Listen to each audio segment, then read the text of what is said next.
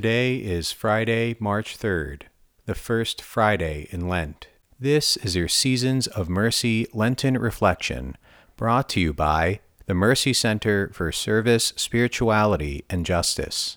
Today's reflection was written by Andrew Harbaugh, Coordinator for Student Engagement in the Office of Student Engagement.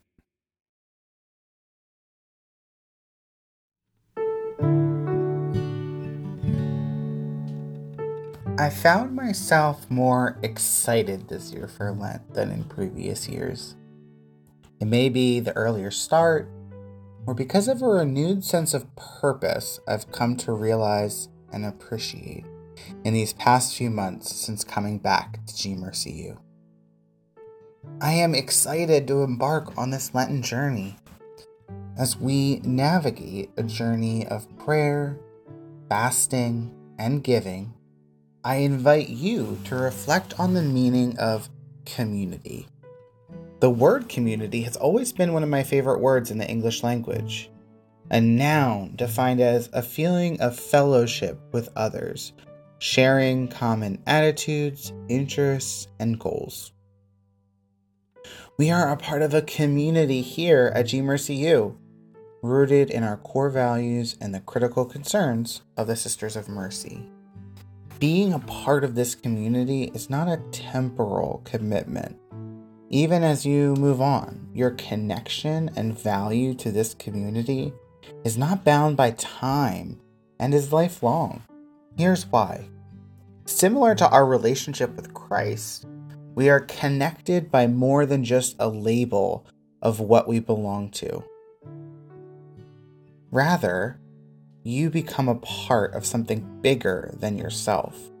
Therefore, wherever you go, you are a part of this community.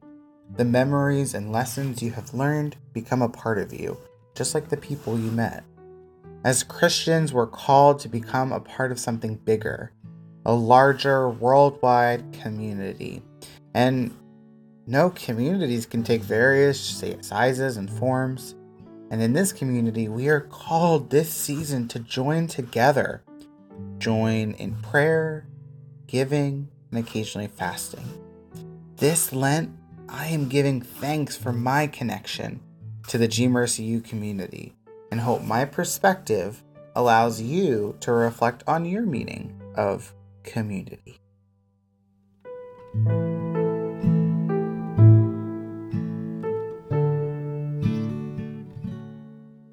Let us close our prayer today by sharing the Suscipe of Catherine McAuley.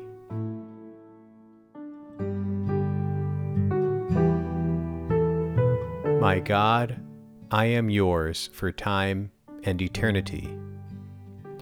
Teach me to cast myself entirely into the arms of your loving providence with a lively, unlimited confidence in your compassionate, tender pity. Grant, O most merciful Redeemer, that whatever you ordain or permit may be acceptable to me. Take from my heart all painful anxiety. Let nothing sadden me but sin, nothing delight me but the hope of coming to the possession of you, my God, and my all, in your everlasting kingdom. Amen.